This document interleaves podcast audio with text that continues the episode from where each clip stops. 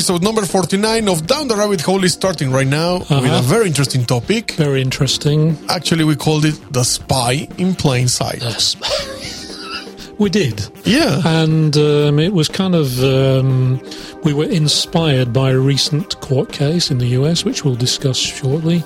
Yeah. And it led us down the rabbit hole, in fact. Yeah. Didn't it? And now you heard with me, uh, Carl Baldwin. Oh, yeah, that's me. Yeah. Um, I'm glad to be here, Rafa, yet again. Yet again, one more episode. One more episode. We've made it. Yes. Oh, this is 49, isn't it? It's 49. We're approaching the golden episode. We didn't start at zero, did we? uh, no. Just checking. Okay, well, that's going to be kind of in the next week or so, so I'm looking forward to that. Oh, yeah, totally. Maybe we'll do something special. Why not? Yeah. Whatever. Okay, so we start with the news. Okay. And Let's hear the news. yeah. News, news, news. And we start with the first one. Can sweat patches revolutionize diabetes? Hmm, that's interesting, isn't it? Very. And this I don't know. development is quite interesting, right? Yeah, because those patches have been uh, developed with a sensor that can monitor the blood sugar levels by analyzing the sweaty skin. Yeah. So it actually picks up the sweat coming out of the sweat glands, right? From the glands From the directly, gland, yeah, yeah. not from, for example, a t-shirt. Yeah, It has to be from the glands. from the glands, and it's Yes. And this was actually invented in South Korea.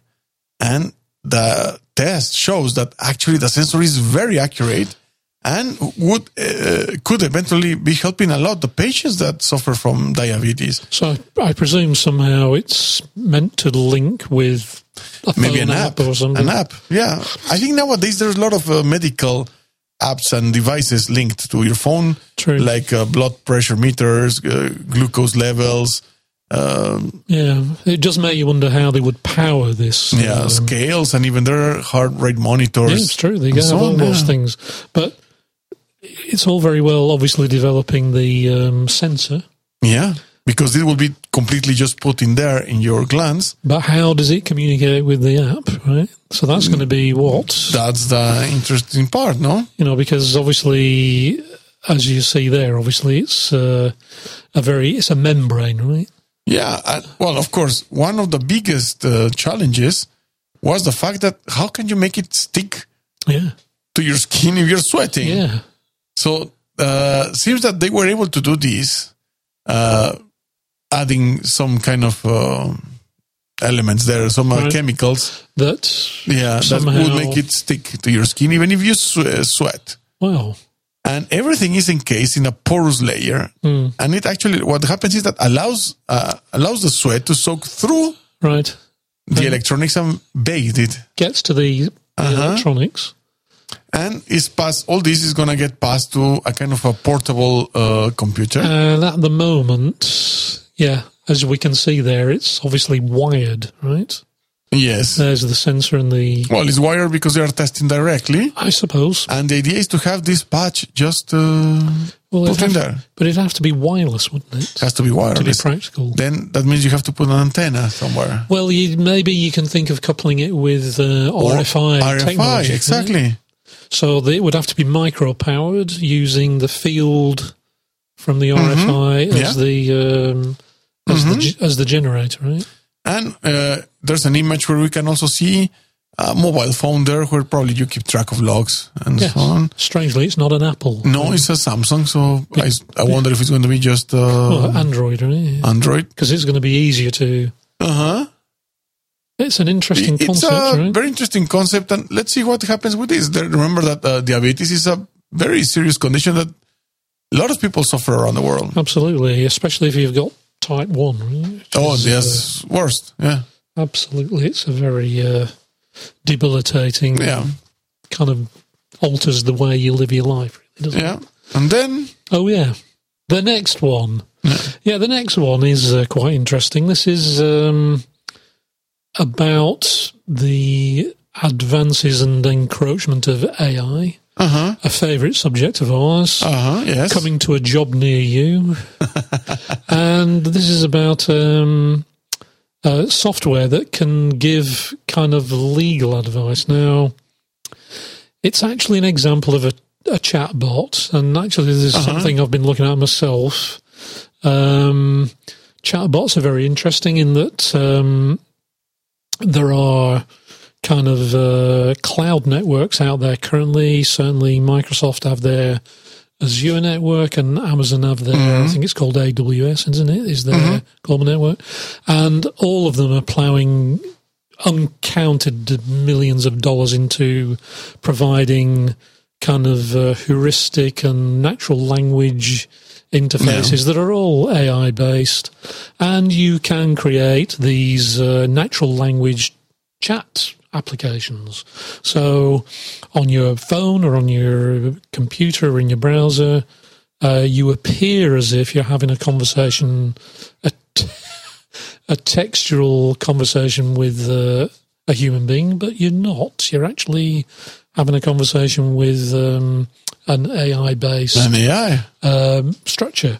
And uh, a guy, uh, Joshua Browder, Uh huh. um, he developed this app, a chatbot app called Do Not Pay, and he called, which is you know, pretty straight to the point. point, and he called it the world's first robot lawyer, and uh, it uses Facebook Messenger, which is a kind of in- a kind of in Facebook applica- API, isn't it? Mm-hmm. And um, he's a British guy in his early twenties, and he's created this um, app for asylum seekers, Yes.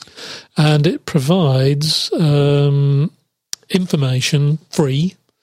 And what they do is they interact with the chatbot, inputting information about their- Information about your case. their circumstances, and because it's a natural language uh, processor or uses natural language processors, it's like you're having a conversation, but with a person, but you're not.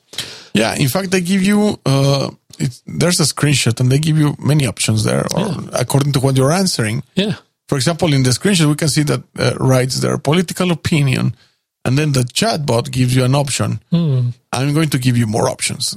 Do either of these describe why you are being targeted? And then puts A short list. religion, nationality, neither. yeah, And the person answers nationality. yeah, And then, how about these options? Successful applicants tends to fa- uh, fall into at least one of those categories. yeah.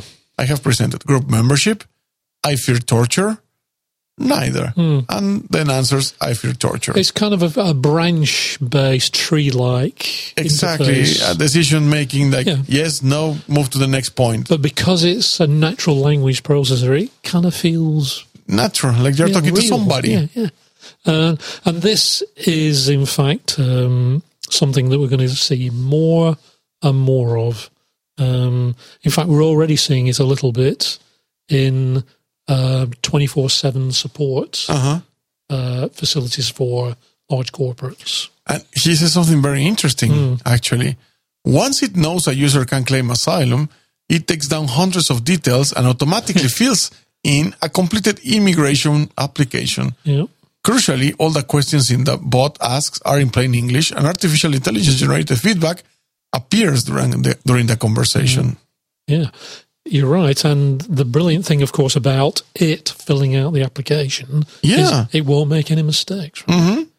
That that kind of thing should be implemented even in government uh, Everywhere. paperwork and things that have to be done like that. Yeah, Everywhere. You, you, you you never know sometimes how to fill certain things. Like, I- I- what do I have to put here? and actually, you often get the impression that that's done deliberately Yeah, exactly to actually hold people back from applying.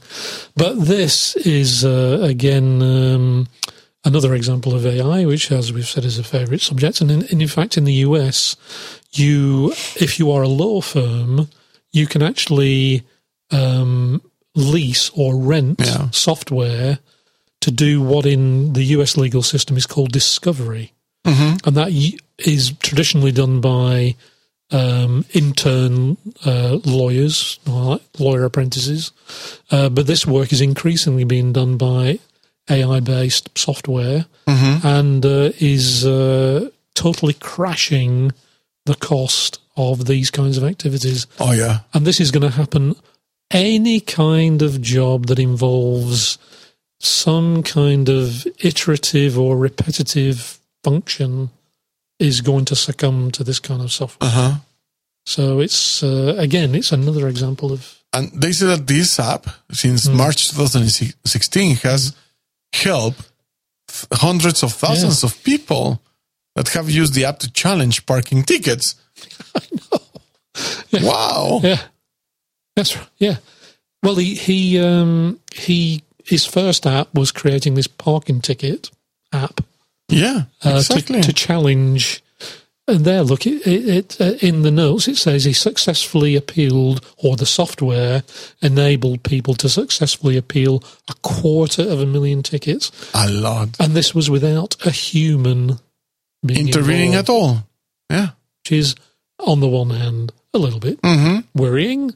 On the other hand, it kind of liberates information, doesn't it? Yeah. And and knowledge. He also says that uh, from August, uh, it will help with emergency housing. Yes. Interesting. Now, the only criticism I've read about what this guy is doing, and it is a kind of legitimate in a way, is that the kind of people he's aiming at quite often are not the kind of people who actually have mobile phones. hmm Uh, but it doesn't seem to stop people um, using it clearly. Yeah. In fact, he says there, look, this refugee app, Yeah. um, apparently only about 39% of refugees have internet access. yeah, that is a problem, actually. Mobile They have to somehow try to deal with that as well. Well, you can always find somebody with a, a phone, right? Yeah. So, yeah, So- a very interesting example, I think. Yeah. And our next news and final news for this week is Oh, yes. why you shouldn't be walking on escalators. Yeah, exactly. I mean, We all know it kind of makes sense, I think, you know. It does. You know, it's the same kind of stuff. You know, that stuff about um, car uh, traffic queues on motorways where Yeah. somebody applies their brakes and you can actually watch the brake lights travel as a wave. the, and it, if people just actually stretched out and kept a steady speed, they can, they can actually increase the flow of traffic. It's a similar kind of concept, isn't it? That when people kind of rush onto an escalator and walk on it, it's actually less efficient than if people Yeah. just got on it and stood still, but were just side yeah. by side. eh? Exactly. So, We are only talking seconds here, right? seconds. Yeah, yeah. How, how much? You really don't save much. You don't save much time, but it adds up, I suppose. Yeah. Um, Probably what you have to do if you really don't want to stay on escalator, just take regular stairs. and that's better for you, right? Yeah, in fact. Or do what I do and regularly go down escalators the wrong way. Uh-huh. Interesting. Yeah. I, I don't really do that. but uh, certainly, if you take somewhere like um, London, obviously where it's Uh-huh. got, in London, the underground or the subway is very deep. And there are huge escalators to get you down to where the stations are. And of course, they've got hundreds of thousands, if not a couple of million people a day going up and down escalators. And believe me, I've been there in the rush hour, and you what you find is people are bunching up at the bottom of escalators trying to get onto the escalator. And if what tends to happen in London underground is on the right hand side of the escalator, people stand, Uh-huh. and on the left, people run up the escalator. and it's just crazy, right? It's crazy. So, yeah, Yeah, they, they found out walking up the escalator took 26, sec- 26 seconds compared with 40 standing.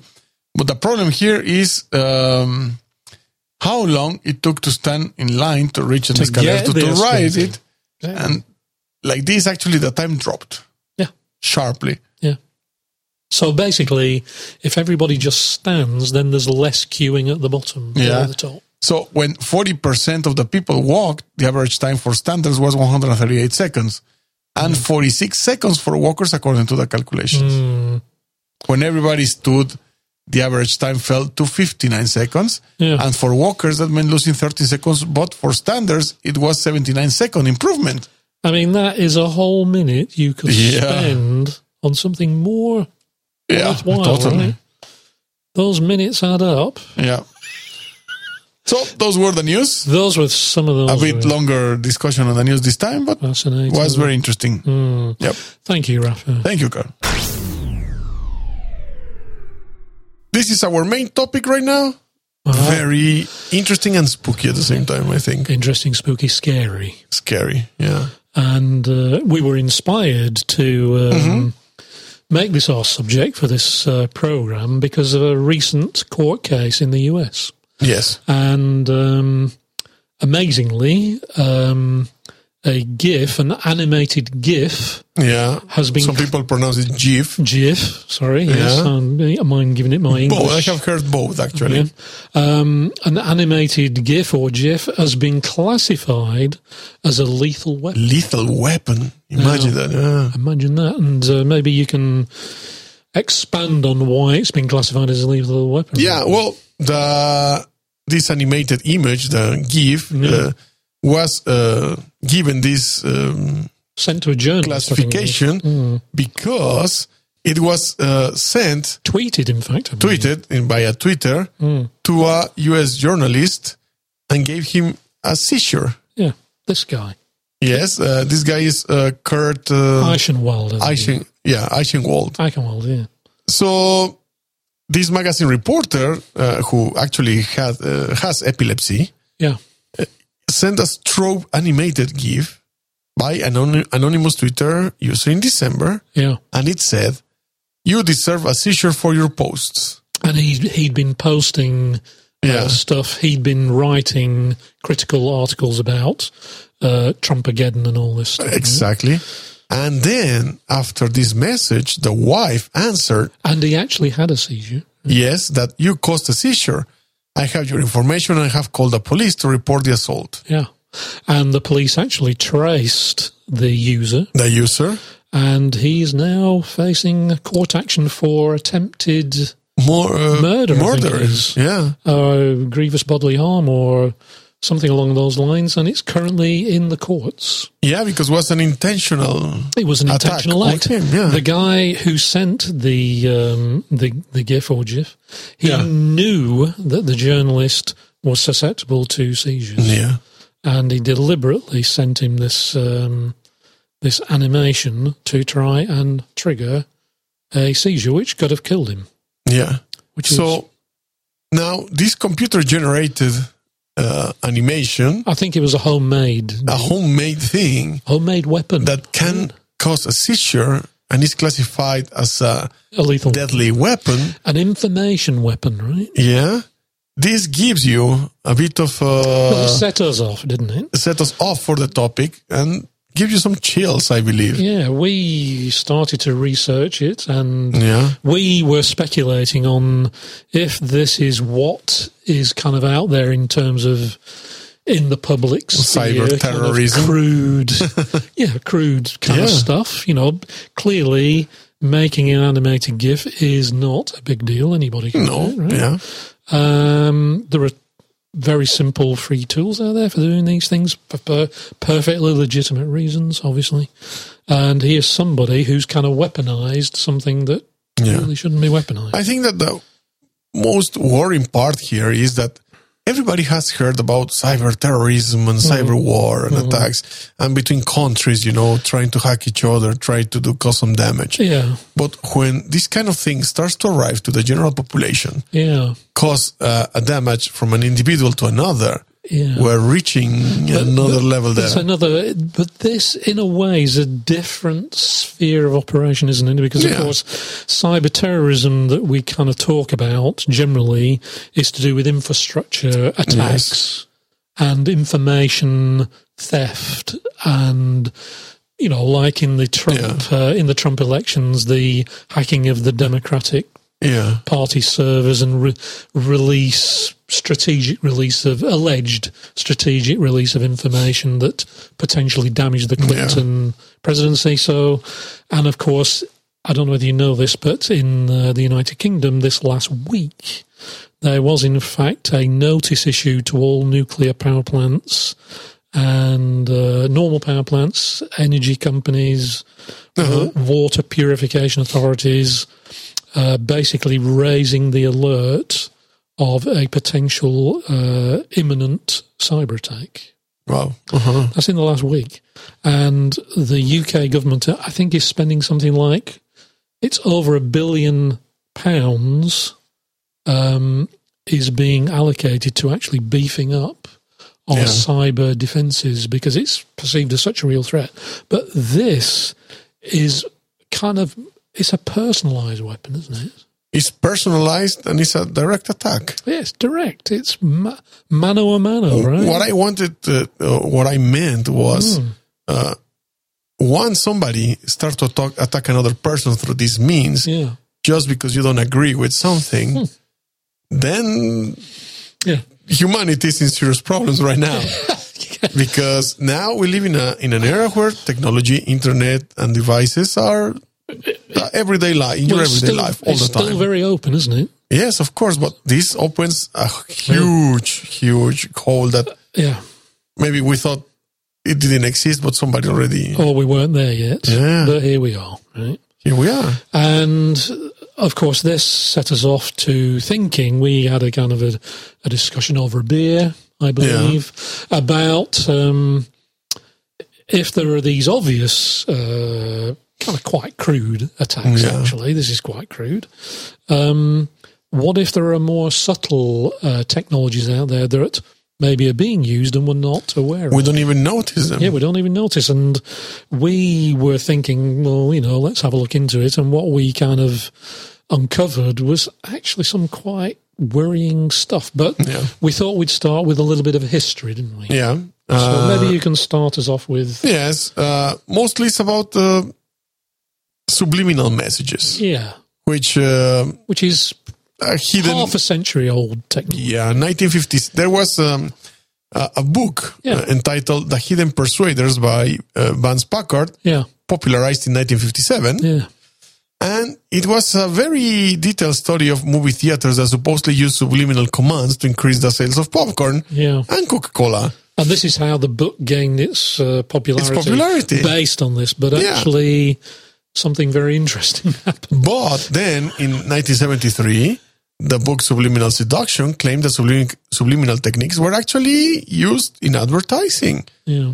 And the view that this book was uh, contributing to a general uh, state of fear Yeah. in regard to these, you know, um, experiments like Orwellian Yeah. dangers, if you want to call it. And the FCC ruled on it. Right? Yes. So the FCC had uh, hearings and declared that subliminal uh, advertising was contrary to the public interest. And it's actually thought that that uh, book, Sublim- Subliminal Seduction, uh, was the first time the phrase subliminal advertising was used. Exactly. And and the one kind of last interesting thing about the previous book, the 57 book, Hidden, Hidden Influences, was that ultimately the um, the uh, study that allegedly took place in cinemas was actually not real, Yeah, not real. and it never happened. Uh huh. Uh huh. But the guy made a lot of money out of the book.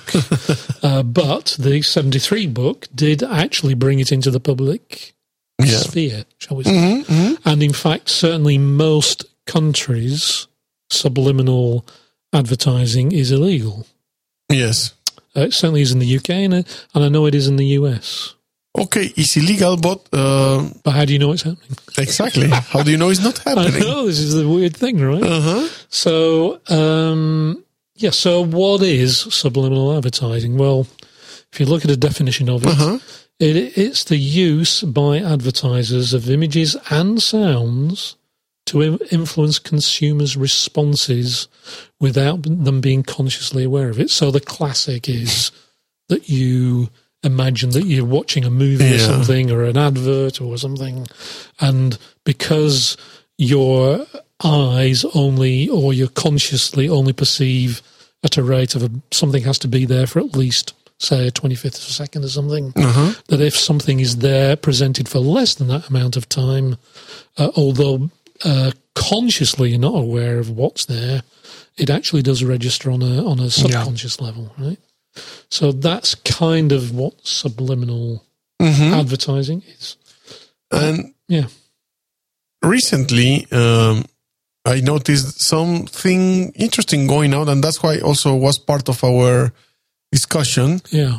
That in some platforms like YouTube, Yeah. How do you know that certain people is not using subliminal messages there? Exactly. and if they are actually doing something to control it because there was some channels posting this kind of political uh, Messages and messages or videos from entertainment shows you know like late night show and so on in which one of the frames was modified and put an image of donald trump half trump half hitler if you check the full video you don't see the image actually no, but it's a frame there with that with that on there. and curiously, if you were watching these kind of videos and you get recommendations on the side, Hmm. you would get this kind of challenge with the different host of shows, but the same thumbnail having in that Oh, corner yeah, yeah, the Trump with the Yeah. half Trump, half Hitler image, yeah, which is interesting. which is interesting because that means people trying to influence also through this. Yeah. And it's interesting that Google probably captured, I don't know if they did it on purpose, that time frame. Well, we discussed that. Yeah. and uh, I've done some work on video, and we were discussing the fact that the thumbnail extraction for a YouTube Yeah. video is always done at a specific point, Point. the beginning. uh-huh. So it insets into the video stream and then selects the frame. So if somebody became aware, and it wouldn't be difficult to figure out where that's done, obviously you can insert that frame Yes. with the subliminal thing at that frame count. and appears as the thumbnail of With the a, video. with a fair guarantee, it will turn up as the thumbnail, right? uh-huh. So it is, um, yeah, eh, quite interesting. But the thing is, does subliminal um, messaging work? And in fact, there was Yeah. there was um, a thing done by the BBC, the British Broadcasting Corporation. They did their own experiment. A Yeah. back in 2015, and they actually uh, looked at the current research and they tried to reproduce an example of subliminal uh, influence in a laboratory, in a sorry, in a real world setting, and what they did was they drew on um, studies that apparently there have been hundreds of studies because obviously this is related to advertising and money, therefore there's always plenty of money available for these things. And apparently the general um, view is that with subliminal advertising, um, it doesn't work if the thing that you're subliminally trying to influence people on is something they are already a complete fan of. So, for example, Coca Cola Yeah, was, was the example given that it's because so many people like Coca Cola, obviously, um, it's very difficult to actually affect an individual's desire to have a Coca Cola because they'd probably choose that anyway. Anyway, they're already on that. So, yeah. so what you have to do apparently is choose a, a a product, shall we say, that is known to the subject, but is not necessarily their go-to choice. yeah. And they actually did an experiment using Lipton's tea Oh, and water as the two choices. right? And what they did was they had a like a control group and a you know a, yeah. uh, subject group, and they basically uh, played this material within a controlled environment, but it, it was in a public space. And when they filtered out um, people who had a known liking for Lipton's tea or dislike, Or dislike. uh, what they actually found was that the difference, the influence, was statistically insignificant. Uh-huh. And so the conclusion was that while they couldn't say, no, it doesn't work, they couldn't actually say for sure that it did work. So that was kind of 2015. Um, now, obviously, there was probably, if you've got a scientist to look at it, they'd probably pick all kinds of holes in it. But it's clearly, this kind of subliminal stuff is clearly an area of some, shall we say, controversy Yeah. about whether it really does work or not. But in our research, we did come across because our thing was current technology, wasn't it? hmm So subliminal advertising, subliminal messaging goes way back to kind of World War II, Yeah. propaganda, all this stuff, you know, the Cold War, blah, blah, blah. Um, but as we discussed over our beer, Yeah. there's a lot of technology water gone under the bridge. hmm What is possible, right? Is it because we were commenting to each other that you walk down the any street, literally anywhere on this planet, Yeah. and you see young people who appear to be literally in a daze. Uh-huh. They're so absorbed Immersed totally. in, in their mobile technology, social media, blah blah, or whatever, Uh-huh. all these various platforms, and it sets us off to thinking whether there can be hidden influences, either deliberate or not, Exactly. that are affecting people's behaviour. And we actually came across a very interesting paper, which is not that new. It was actually published for a conference, uh, the ICEC conference of 2004. uh-huh. Um, and this made a re- reference to this kind of stuff. And it's called emotionally loaded mobile multimedia messaging, which is a bit of a mouthful.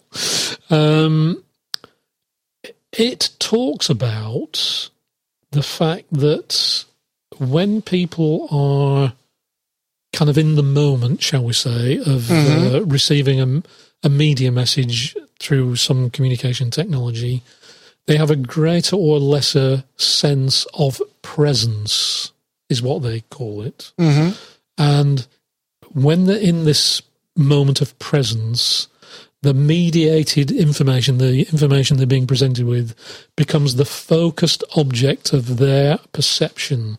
And the immediate kind of external context, your surroundings, Yeah. and the technological device that's conveying the message fades into the background. Now this is mm-hmm. this is researched stuff, and this just kind of touches on this area that we were talking about.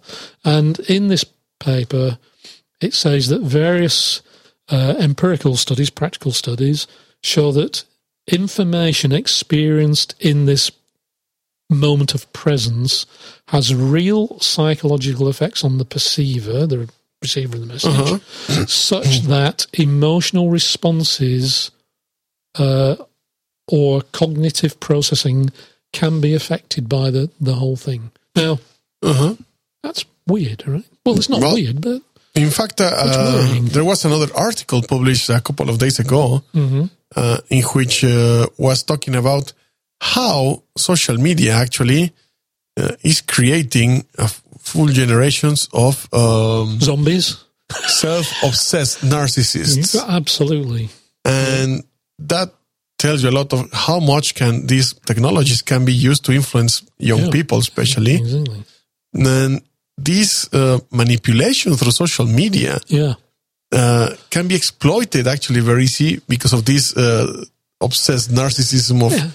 looking good and artifacts and yeah. Is, things. it, is it almost like a psychological dependency Exactly. building up in people, right? Yes. And it's uh, also even worrying It is worrying. how these social media can be used for this. Yeah, because um, obviously you and I use uh, the same technology, Uh-huh. but we're a different generation, and it's it. I think it's had a different effect on us. We come at it. Well, I'm a generation older than you, just about, and I think how you interact with the technology Uh-huh. is not the same as how I interact with the technology. Uh, because you weren't born into this technology, obviously neither was I. No. Uh-huh. But the the in the young people we're talking about have known nothing else. It's uh, already something they take for granted. It's something it's given there. It's in the woof and warp of their lives, and they've never known anything different. So the effects they've experienced it from a very early age in their formative, shall we say, years when their brains and minds were forming all the important structures they were forming, and they've had it there from the beginning. And I think we have seen how these uh, media posts, uh, Twitter used, and so on, can affect a lot of things, including presidential elections. Well, obviously, there's it's had a lot of publicity. The rise of fake news and uh, Yeah. and what is also extremely worrying, and I think we've covered it before, is the percentage uh, of social media users who use social media like Facebook as their main source of news. Oh yeah, that's worrying. That is very worrying because these um, platforms use heuristic stuff, Yeah. technology that effectively only show you because it learns what your preferences Yes. are. It then only shows you stuff that supports that view. Like so we talked before with that cognitive view. bias. Yes. When we did that show, cognitive bias, we Yeah. talked about that. You never see a counter view. So you never Yeah. you never get an opportunity to think about a different way of looking at things. hmm That is concerning, right? Yes, and all this led us to another thing. Yeah. Another article that oh, it's Oh, wow. a paper actually. It's a paper. blew our brains out, Yeah. which, which we've referenced in the notes, and the paper is called "Opening Pandora's Box: How Technologies of Communication and Cognition May Be Shifting Towards a Psycho-Civilized Society." Now, when you read this paper, it really does start to worry you what is potentially going, could be going on. We clearly have no proof, No, but it's uh, if we had more time and uh, some uh, motivation to do it, we could look into it further. But we're just giving you the heads up, really, in this in this program. yeah, And what does psycho civilized mean? And in this paper, it gives a meaning, which is psycho civilized means a society that manages and controls social behavior predominantly through non obvious methods of psychological manipulation.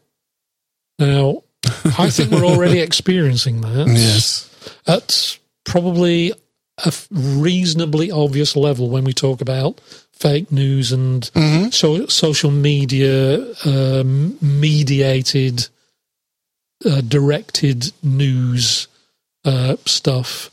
But if you then read this entire paper, some of the technologies it is alerting you to, shall we say, yeah, about it. Yeah, is truly worrying. yeah, because they said whoever controls these channels for communication, Yeah. practically they are the guys who are dominating the earth. Yeah, they're running everything. Everything is run. Yeah, and um, that the whole thing about a psycho-civilized society is one where there is greater emphasis placed upon social control Yeah, and preemptive strategies. So that's acting before the symptoms become visible. uh huh. So it's kind of, in a way, and in fact, he refers to it in the paper. he refers to the movie Minority Report Minority, of course, yeah, about actually intervening before something happens. happens like uh, how the precogs. Pre- precogs, right? Yeah. Uh, in this, uh, in his paper, he says that this technology, um, and it is becoming, it is already global. Its reach is not 100% yet, but it's up in the high 80s. Mhm. Uh, but as this reach gets higher and bandwidths go up, the capabilities of these technologies will become greater and greater and greater.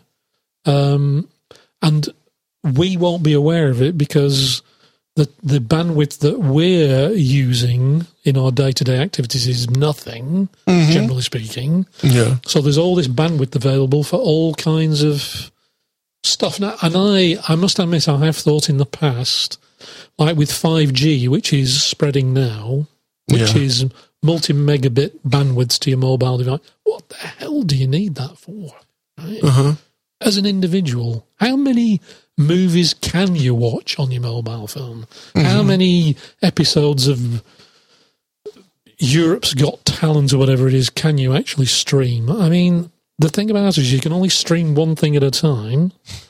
Yeah. So how you know? So what's all this bandwidth for? As well, Well, I think that as uh, technology also grows and data, the volume of data and multimedia content has increased. Well, it is a fact that provide the bandwidth and the services are created to fill them. To fill it, of course. But that, obviously, that is a very convenient marketing phrase. Uh, but and again, maybe uh, masking uh, some deeper uh, purpose that we're not aware of, and I'm sure the people rolling out the 5G networks are not aware. Yeah. Of. But um, in this paper, there is a very interesting kind of uh, interchange and interview with a Russian Oh yeah, that's research called Igor Smirnov of the Russian Academy of Sciences. And apparently, by all all accounts, he's a bit of an odd person, and he was referred to in a Newsweek, Newsweek article, which is a, an American uh, weekly news magazine. That's why it's called Newsweek. Yeah.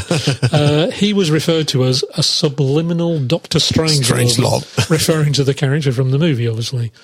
And one of the comments he made was about um, using Audio. mobile technology to uh, influence people. He said, "Look, this is a quote from this guy. Yeah. Look, it's easy. All I have to do is record my voice, apply special coding, which converts my voice to mere noise, and afterwards, all I have to do is record some music on top of that. The words are indistinguishable to your conscience. However, your unconscious self Yeah. can hear the words clearly. Clearly. If we were to play this music over and over again on the radio, for instance, people will soon start developing paranoia. and he This goes on to say, weapon. "This is the simplest weapon." and that was that was published in uh, 2004. in Pravda, a Russian Yeah. magazine, in 2004. Now you think, okay, Now you wonder what we have been listening on the radio or and now with the spread of podcasts, exactly. then you start to wonder if somebody would but even just radio in general yeah. and video. So it's all got soundtracks. Like we were talking right? YouTube and all these sites for This very Daily podcast. Motion exactly. Don't worry, we're not recording anything subliminal. or do we? Ah, Uh, exactly. And again, in this paper, um, there was a military. Stra- we're just giving you kind of snippets of this paper. We highly recommend you To read it. Read this paper. It Yes. is very, very uh, impactful when you read it. yeah, this one is very interesting. This uh, next part of the military. I think this is very good. This is an American military strategist called Timothy Thomas, Mm-hmm. and he examined the implications of uh, um, global mobile tech, uh, you know, mobile technology. The title of his paper is very interesting. It the is- mind has no, firewall. I think that is a fascinating. And it's true.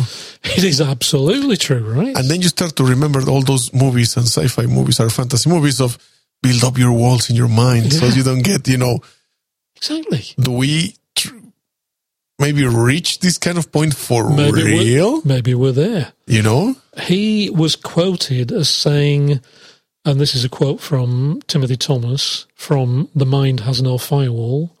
We are on the threshold of an era in which these data processes of the human body may be manipulated or debilitated.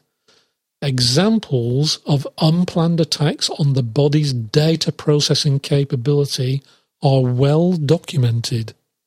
Well, Yeah. I, I haven't seen that in the media recently, but there's a whole bunch of references in Uh-huh. this paper. Um, Among them, he ref- uh, references Russian military article Yeah. on the same subject, saying that humanity stands on the brink of a psychotronic war, with the mind and body as the focus of this. And the context here is that the human body it's uh, so it's a complex communication system, and you know we are constantly sending signals, yeah, and both external and internal, yeah. Therefore- I'm receiving. and receiving.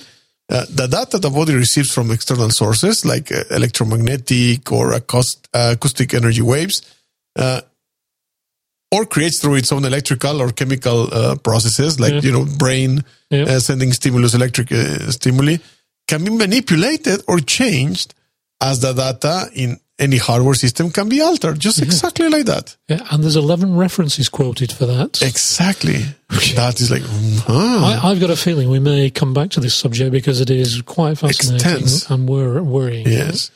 Um, So the military is thinking that in this area is beginning to shift towards a Systemic viewpoint. yeah. viewpoint which considers the human as an open system rather than a closed bounded system.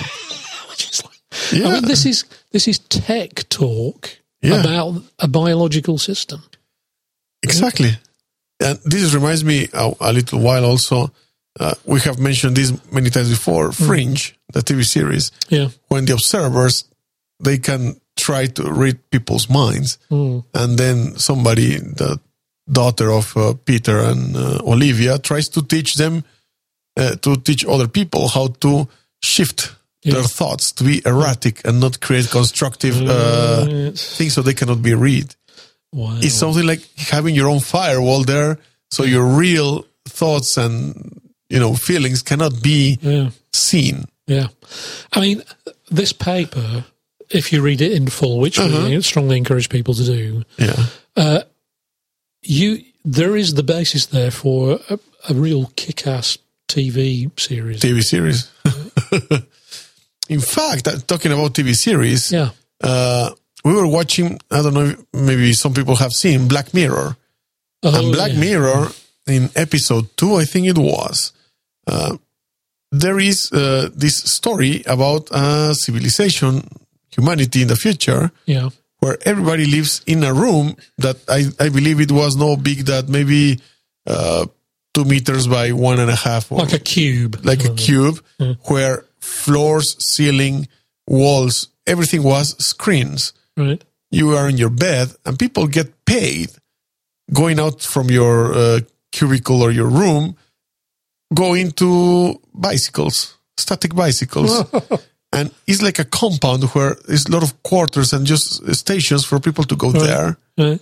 and cycle there because they are producing the energy that the Earth needs to power everything. Like hamsters in a hamster wheel. Exactly. So everybody's in the wheel, and you get paid for uh, certain kilometers and time there, Right. Is this the green version of the Matrix? Or something like that. And after that, those credits, yeah, while you're cycling, of course, you have a screen in front of you, right. and every time you want to see something, you spend credits. Ah. So if you want to see your favorite show, you have to cycle more for this more energy to be able to see your shows. But then the story starts to shift into uh, they have a kind of a contest like uh, uh, Britain Got Talent or this kind of talent shows Yeah. where they invite you to sing, and the winner it's off the of the bicycle because they have now a career as a singer and a Oh, personality This is your way out, right? is your way out. The interesting part is that they also start to uh, get people for porn shows Ah, and things like this. But people get before entering to the stage, they receive a drink which put them into a certain state of mind, uh-huh. uh, able like, to be like beer, influenced. Yeah. so the judges of the contest Yeah. can tell was were telling this girl, well, you know, you have to you are good and all, but to be honest, I see that you have a nice body. You should be in this show, you know, this porn show instead of singing. and they're susceptible to these And suggestions. They are they become uh, compliant right. to their suggestions and the things they said until she says yes. And this caused one guy to fight back, That guy that was helping her and was liking her, and try to one day try to storm the place, Where they're doing the uh, the show, because to be there you needed to pedal I don't know how many millions of credits to buy your ticket. right, right. And in the end, he had a piece of crystal from a screen that he broke, Uh. and he attempted to suicide himself in front of the cameras and you know fight for it and everything. right. To which, interestingly enough, the judges turned all this like, "I like your performance. this is your way out. You should be doing this show and, to- and talking this, and all you have to say once a week or two, twice a week show, and you don't have to pedal anymore." Oh, And he got back then influenced again. Although he didn't drink the thing, he just bad. and then you see him on the show while everybody's pedaling. They're watching their favorite show. The guy with a crystal in his throat. So he's cutting his throat every week. Yeah, or just not cutting, just putting it there. Yeah, he never right, cut it. And that piece of crystal, putting that back after in a very protected box to become an item of. It's the future, right? And that's like how much can media and these kind of people, in, you know, influence Yeah. you to do. That is obviously kind of dystopian It's a dystopian, of yeah. of, the, of a future, but it's the ultimate pay per view concept, right? And once again, they are using this kind of screen and uh, Yeah. showing to influence your decisions and what you do. So it is just kind of blue skying here because we need probably need to finish shortly. Yeah. Remember the um, whole thing about UFOs and all that stuff, right? Uh-huh. Where, and uh, we all know about the X Files and all that stuff, the series, where there's the, there is this idea that um, the American um, secret services or whatever um, encouraged talk of UFOs Yeah. and talk, talked up UFO sightings, aliens, blah blah blah, as a distraction Yeah, to what has for what was for actually going on underground. Now, obviously, that has kind of lost its currency now because uh, um, I'm not sure what the current situation is with regard to Uh-huh. UFOs and people's attitudes, but is it possible that, um, and I think that's ret- referred to as a red flag Uh-huh. campaign, isn't it? Like a false Yeah. news campaign. Um, is it possible that we're entering into an era of false flagging on this kind of technology and that potentially certain uh, conspiratorial and paranoid ideas are being encouraged Mhm. to distract people from maybe something real that is going on underneath? Yeah. It's, Yeah. it's, it's possible. It's like building up the matrix.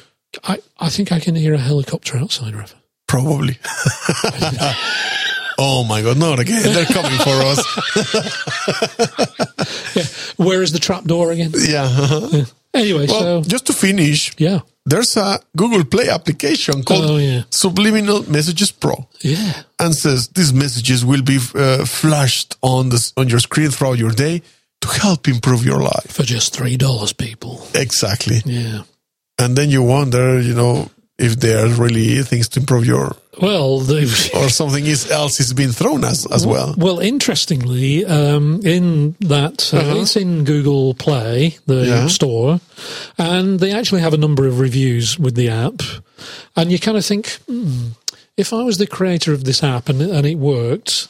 Um, Along with whatever the user wanted to encourage himself to do, I'd be inserting other subliminal messages, which, which is leave a positive message about this app in Google Apps. Exactly. Yeah, exactly. so, and this app has actually got like nearly five star reviews, right? And people saying this works, blah blah blah. so it's a kind of you kind of think, hmm, maybe we're being too. yeah. Although, yeah, history tells us you can probably never be. It's best to be a little bit paranoid. Yes, of course. because they may actually be out So to get you. with this, we reach the end of the today's show. I And think we- to that main topic. We may revisit this subject because it is Yes, it's can be fascinating. extend really really big to talk about There's- all these little parts. There's more. And uh, if you have uh, more comments on this, please share them with us. What do you think about this? Yeah. Have you ever experienced this before that you may be conscious of? Yeah. Have you? Do you feel you being unduly influenced by Mm-hmm. Particularly mobile tech content? yes. Okay, let's continue now. And finally, Oh yeah, let's do the am finally because um, some interesting stuff. yeah, And uh, finally, we've got this very interesting little thing about how life may actually be getting better at evolving. Oh, yeah. and it's based on this theory that has been developed that networks of genes in animals actually behave very similar to neural networks, Mm-hmm. and that uh, basically the genes may actually strengthen certain kinds of behavior through kind of like reinforcement Uh-huh. and get passed on through offspring. And it means that uh, certain animals seem to adapt more quickly than you would expect just Yeah. by looking at natural selection. Uh-huh. It's quite an interesting. It, it- it's really, really interesting, and uh, practically means that over uh, they call it evolutionary time, Hmm. uh, the strength of that connection between the genes Yeah. will be increased. it's like a feedback, positive Uh-huh. feedback mechanism, isn't it? Yes.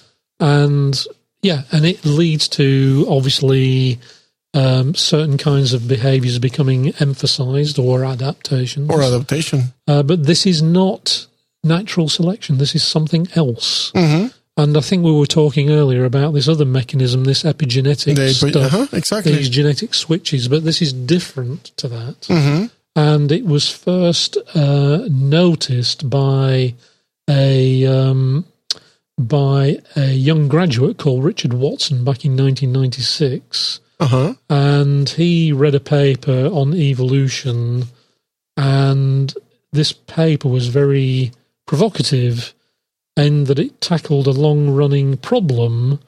Uh, which we don't really fully understand how organisms can adapt so successfully to their environment. Yeah.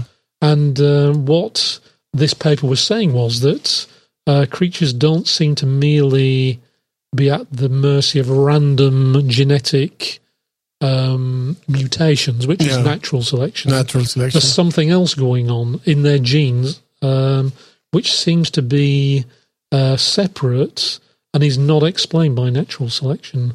Anyway, the um, the paper's author, which was uh, Gunter Wagner and Lee Altenberg at Yale University and at the Hawaii Institute of Geophysics, they decided to look at why that might be, and they actually ended up looking to computer science Exactly. rather than um, biology. Biology. And this is where they came up with this concept of gene networks. And there was a very interesting thing saying uh, Yeah. Watson was suggesting that uh, gene networks Hmm. Can also contain memories of Yeah. past adaptations.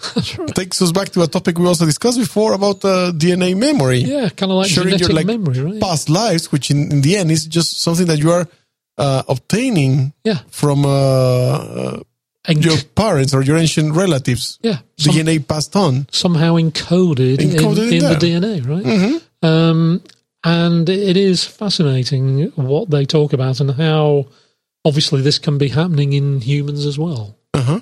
And that obviously natural selection hasn't stopped, obviously. Uh-huh. Uh, but it that but it is a deep time thing, right? Yeah, it Uh, takes time, but But this stuff is faster and Mm-hmm. um, can actually work literally through generation to generation. Anyway, yeah, a fascinating subject. I think it is. We've provided some links if you want to read further Mm-hmm. on it. If you've got any comments, let us know. Yes. Okay, and we're reaching the end of today's episode. Which was very interesting, Uh huh. a bit scary. The spy in plain sight. Yeah, some weird. It's uh, like you said, scary because you don't know what's really going on. We don't. We really. I think that's what we've learned, isn't it? That Yeah. there is some kind of on the surface obvious stuff going on. Mm-hmm. Uh, but when you kind of look into it, kind of ignoring the paranoia end of the um, stuff, Yeah. uh, there's still some very worrying technological developments. Yes.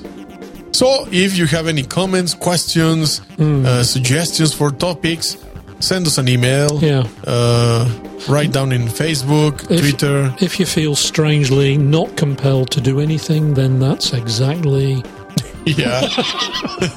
the technology is working perfect. yeah. Everything is going fine. Sleep. Yeah. Carl, thank you. See you next week. Thank you, Rafa. See you again. Okay, we talk to you next week down the rabbit hole. All names, sounds, logos, and other related items are owned by their respective trademark and copyright holders. This podcast is a production of Dark Mind Radio. Go to darkmindradio.com to find out more.